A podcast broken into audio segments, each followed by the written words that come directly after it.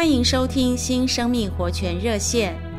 今天我们要读的经节是《哥林多前书》十四章二十六节。弟兄们，这却怎么样？每逢你们聚在一起的时候，个人或有诗歌，或有教训，或有启示，或有方言，或有翻出来的话，凡事都当为建造。在这个经节中说到五次或有，指明我们来到教会聚会中，该有一些出于主的东西与别人分享。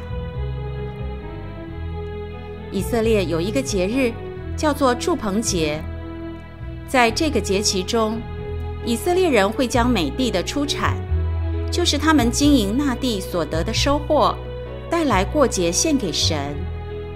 好在与神的交通并彼此的交通中，让神有享受，同时他们自己也彼此在神面前有享受。